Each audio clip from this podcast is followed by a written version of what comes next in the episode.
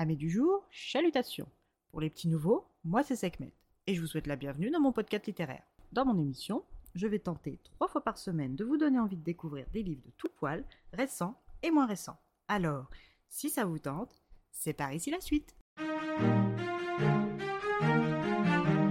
Aujourd'hui, je vais vous présenter Lemon de Kwon Yeo-sun, publié aux éditions La Croisée. Dans ce court roman coréen, nous sommes tout de suite plongés dans une étrange affaire de meurtre. Nous nous retrouvons aux côtés de notre première narratrice, Kim Dayon, la petite sœur de Aeon, notre victime assassinée d'un coup à la tête la dernière nuit qui sépare juin de juillet. Aeon est morte en 2002 à l'âge de 18 ans.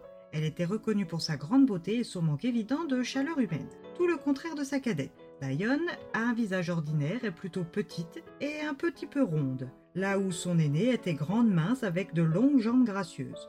Douée pour les études, curieuse, enthousiaste, aimable en toute occasion et rieuse, bref, deux opposés. Les différences ne s'arrêtent pas là, même leur rôle était inversé, car c'est Dion qui prenait soin et veillait sur Ion, comme si elle avait été l'aînée et non la cadette. Ayant perdu leur père lorsqu'elles étaient encore petites filles, 6 et 4 ans respectivement, leur mère, qui s'était remis à travailler, a commencé à confier des tâches à son aînée, mais cette dernière étant incapable de les exécuter, c'est Dion qui s'y est attelée, prenant ainsi le rôle d'aînée sans pour autant en avoir ni les avantages ni les lauriers. Alors ce fameux soir d'été 2002, soir de match de la Coupe du Monde de football, Dion ne s'est pas aperçu de l'absence de sa sœur avant que sa mère ne l'appelle pour lui demander si Ion était avec elle.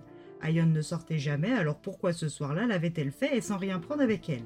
Lorsque les inspecteurs vont se mettre à enquêter, son parcours est assez vite retracé. Elle est montée dans la voiture de la sœur de Chin Jong-jum, un camarade de classe. Il l'avait ensuite déposée vers 19h, soit environ 3 heures avant l'heure estimée de son agression mortelle. Ensuite, plus rien jusqu'à la découverte de son corps le lendemain. L'enquête a mis en lumière la présence de Han Manu. Ce dernier a fait une déposition incohérente sur le soir de la mort d'Ayang.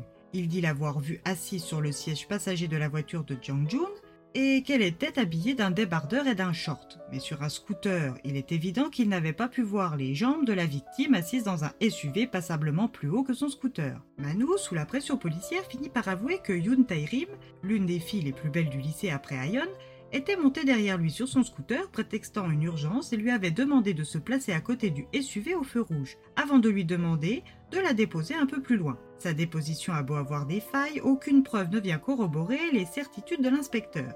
Il est tout comme Jong-jun relâché. Après quelques temps d'une enquête au point mort, sans nouvelles pistes ni mobiles potentiels, l'affaire est classée. Après cette sortie de fin d'été, Shin Jong-jum est parti finir ses études aux États-Unis. Yoon Tae-rim est resté dans le même lycée pour finir ses études secondaires. A changé avec sa mère de ville et de lycée, et Han Manu, sa sœur Jeong Sonu et leur mère ont déménagé et ont essayé de reprendre le cours d'une vie à défaut de reprendre celle laissée derrière eux. Comment ces six destins, tous bouleversés par un même événement, vont-ils évoluer?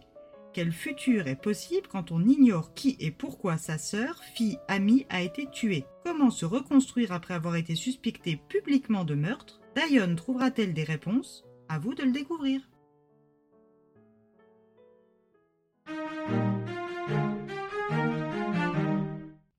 Rythmée et addictive, une entrée en matière rapide et qui vous accroche, des personnages que l'on apprend à découvrir au fil des pages, une réponse suggérée plus qu'énoncée, un mobile si classique qu'il en devient évident, un récit qui s'articule et s'enroule autour de nos différentes narratrices. C'est le premier roman traduit de cet auteur et j'espère que ce ne sera pas le dernier. Et eh bien voilà, j'en ai fini pour aujourd'hui. J'espère que cet épisode vous aura plu et vous aura donné des nouvelles idées de lecture. Si vous souhaitez découvrir d'autres petits bonbons littéraires tout droit sortis de ma bibliothèque, je vous retrouve le jeudi 24 août prochain pour un nouvel épisode. Et si d'ici là je vous manque de trop, retrouvez-moi sur mon compte Instagram, les lectures de Sekhmet. Sur ce, chalut les amis, et à la prochaine